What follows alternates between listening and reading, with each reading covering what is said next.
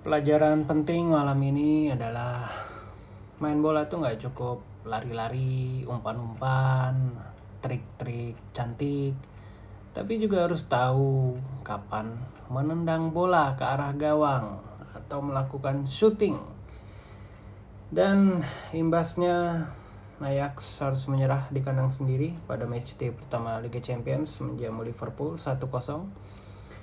Yang mengecewakan bukan hasilnya, karena Ajax gagal memetik poin meskipun tampil dominan, atau juga karena gol Liverpool hasil dari gol bunuh diri Nicolas Tagliafico. Tapi Ajax tidak mampu memanfaatkan atau mengapitulasi penampilan Liverpool yang di bawah standar. Ini dengan segala respect ya untuk Jürgen Klopp, untuk para pemain Liverpool, dan juga untuk para penggemar Liverpool. Tapi oke, saya barusan terlintas lagi, kalau Ajax tidak bisa memberikan perlawanan terhadap Liverpool yang subpar performance atau di bawah standar, berarti penampilan Ajax lebih di bawah standar dong. Ya, harus diakui, kita harus fair. Penampilan Ajax nggak meyakinkan, tidak tumpul, dan saya sudah kehabisan kalimat-kalimat ajaib sepanjang 90 menit pertandingan tadi. Kalau kemarin saya mungkin rewel di WhatsApp dengan Abo Albert Christian, si hostnya podcast Abbas Talk. Tapi malam ini tidak banyak bertukar WhatsApp atau pesan, atau juga nggak terlalu banyak posting di Twitter, karena memang energi saya sudah habis untuk sumpah serapah di depan TV, walaupun tengah malam ya tadi. Nah, kita kronologis dari awal pertandingan lebih dulu nih ya. Nah, kita runut dulu. Erik Ten Hag mencoba memberikan kejutan kepada Jurgen Klopp dengan memainkan susunan pemain yang tampaknya antara menerapkan 3 back tengah, atau jadi antara 3-5-2 atau 4-4-2. Karena Daley Blind ternyata dimainkan sebagai gelandang bertahan. Nah, di sentral pertahanan Lisandro Martinez diduetkan dengan Pers Kors. Kemudian di depan Mohamed Kudus secara mengejutkan diposisikan sebagai false nine, dan sebagai penyerang sayap yang mengapit Kudus adalah David Neres dan juga Dusan Tadic. Sayangnya kejutan yang ingin diberikan Ten Hag ini berakhir prematur, dan kita juga menebak-nebak atau mengira-ngira apa jadinya ya kalau Kudus tidak keluar atau tidak mengalami cedera terlalu dini. Jadi di menit 5 atau 6 ada benturan dengan Fabinho, sehingga menit 10 sudah ditarik keluar, digantikan dengan Quincy Promes. Nah, kita hanya bisa mengira-ngira kejutan seperti apa yang disiapkan oleh Ten Hag, dan juga peran seperti apa yang akan dimainkan oleh Kudus sebagai false nine, karena jarang-jarang atau belum pernah ya sejak Kudus direkrut oleh Ajax dimainkan langsung di depan atau false nine. Nah, dengan digantinya Kudus, Promes masuk, formasi Ajax berganti lagi jadi 3 penyerang di depan. Dusan Tadic kembali menjadi false nine, Promes sebelah kiri dan Neres di sebelah kanan. Saya serahkan penilaian teman-teman terhadap performa 3 penyerang ini. Karena kalau dari statistik yang saya intip di sini hanya Promes yang melepaskan tembakan ke arah gawang, itu 2 kali.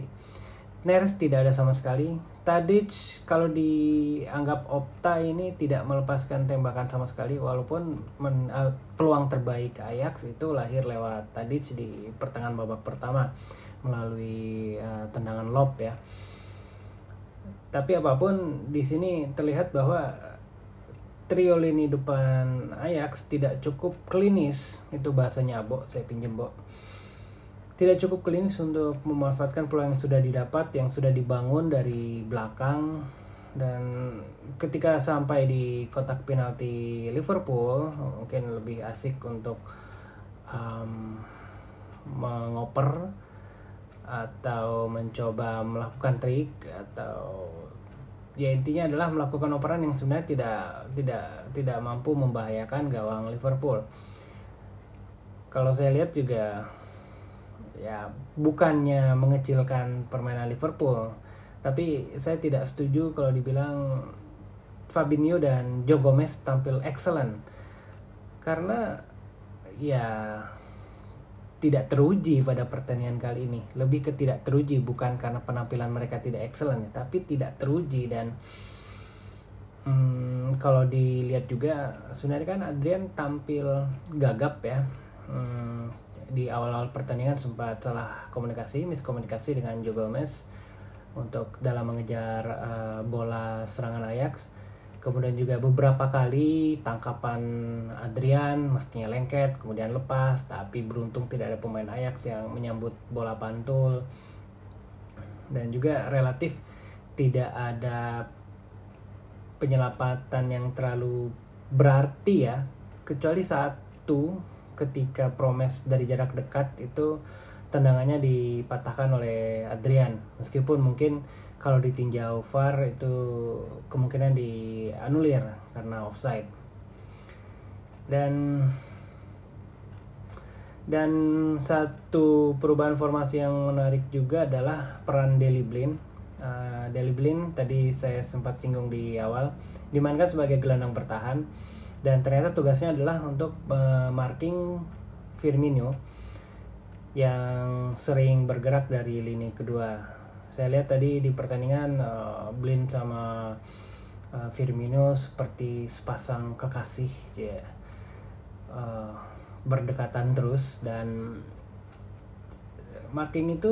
upaya marking itu relatif berhasil ya, karena Firmino praktis tidak banyak berfungsi pada pertandingan kali ini sampai akhirnya trio Firmansyah, Firmino, Mane dan Salah itu diganti di pertengahan babak kedua.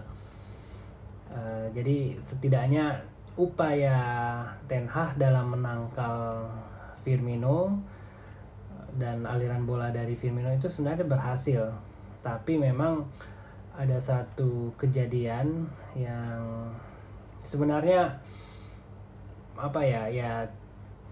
sebenarnya kalau lebih tenang dan lebih fokus, Tagliafico mungkin bisa lebih bisa membuang bola sepakan dari Sadio Mane ya, umpan silang Sadio Mane.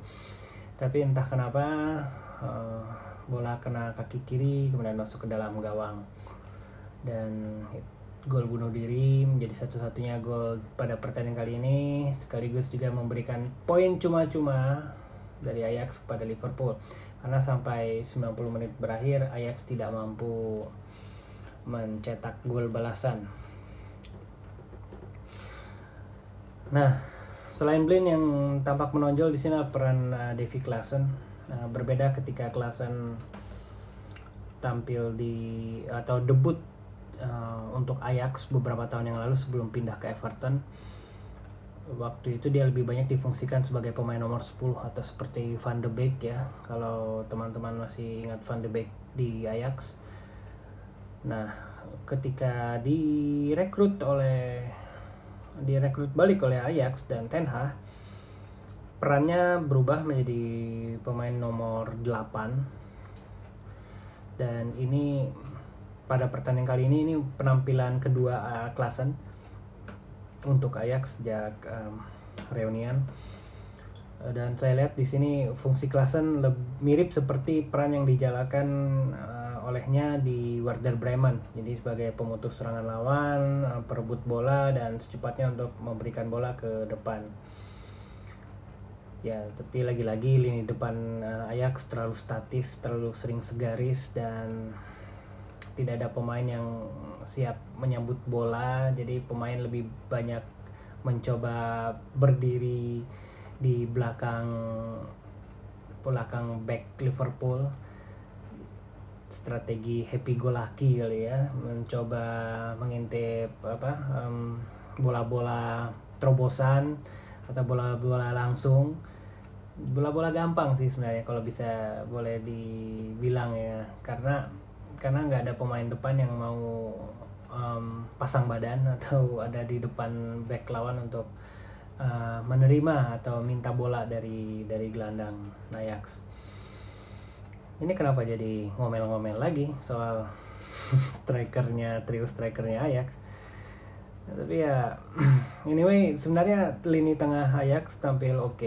Gravenberge, Blind dan Klaassen, dan juga di belakang juga relatif lebih oke ya penampilan Pers Kors, terutama Lisandro Martinez, karena Kurs dan Martinez man to man marking menghadapi, Kurs mengawasi Mane dan Martinez mengawasi Salah. Kemudian untuk dua fullback mereka, Tagliafico dan Mazraoui, lebih disiapkan untuk mengantisipasi overlap dari Robertson dan Alexander Arnold. Walaupun di pertandingan tadi nggak banyak aksi overlap yang dilakukan Robertson dan Alexander Arnold, karena penampilan Ajax lebih dominan. Bukan berarti ketika dua fullback Liverpool ini overlap, ini nggak menciptakan situasi berbahaya di pertahanan Ajax. Ada beberapa kali situasi, tapi bisa diantisipasi oleh para pemain belakang Ajax. Dan kemudian di pertengahan atau di 10 menit terakhir ini tampaknya Erik Ten Hag antara frustrasi atau coba-coba formasi lagi, dia mengganti sekaligus dua pemain bertahannya, Schuurs dan Daley Blind, dengan Lasina Traore dan Huntelaar. Sebelumnya Eklan Kam dan Labjat juga sudah masuk juga. Jadi mungkin ada 5 pemain sekaligus di lini depan Ajax, tetap saja tidak mampu memberikan peluang berarti atau sekedar tembakan ya. Karena kalau saya lihat lagi nih, Opta nih, hanya Lasina Traore 1 tembakan akurat yang dihasilkan. Ada 1 peluang lain yang di akhir babak kedua di injury time, itu Eklan Kam, tapi tembakannya meleset melambung ke atas mistar. Dan di luar dari itu, lagi-lagi harus diakui Ajax tidak tampil mengesankan, kehilangan poin beragai match day pertama ini. Meskipun mendominasi pertandingan, dari total expected goals-nya aja Ajax lebih unggul dari Liverpool, itu 1,4 dibandingkan dengan 1,06. Jadi at least harusnya Ajax ini bisa menciptakan 1 gol, setidaknya 1 gol dari peluang-peluang yang mereka hasilkan, antara lain dari Dusan Tadic dan di awal babak kedua tendangan Davy Klaassen yang membentur tiang. Ya, mungkin sudah semua analisis yang perlu saya sampaikan. Mudah-mudahan nggak ada yang ketinggalan. Dan dengan hasil ini Ajax tanpa poin di urutan ketiga, sementara urutan pertama grup D ditempati oleh Atalanta yang menang telak 4-0 di markas Midtjylland. Untuk jadwal berikutnya kita lihat dulu, saya nyontek Google dulu takut salah. Untuk jadwal berikutnya adalah minggu depan bermain lagi Rabu dini hari, udah masuk musim dingin ya, jamnya jadi bergeser. Main jam 3 subuh di markas Atalanta. 3 subuh waktu Indonesia Barat, jangan salah ya. Lawan Atalanta. Ya. Sekian review singkat yang dengan situasi galau. Mudah-mudahan bermanfaat. Cukup singkat kali ini, hanya 15 menit. Kita tunggu mudah-mudahan Ajax tampil lebih oke di pertandingan berikutnya. Sampai jumpa.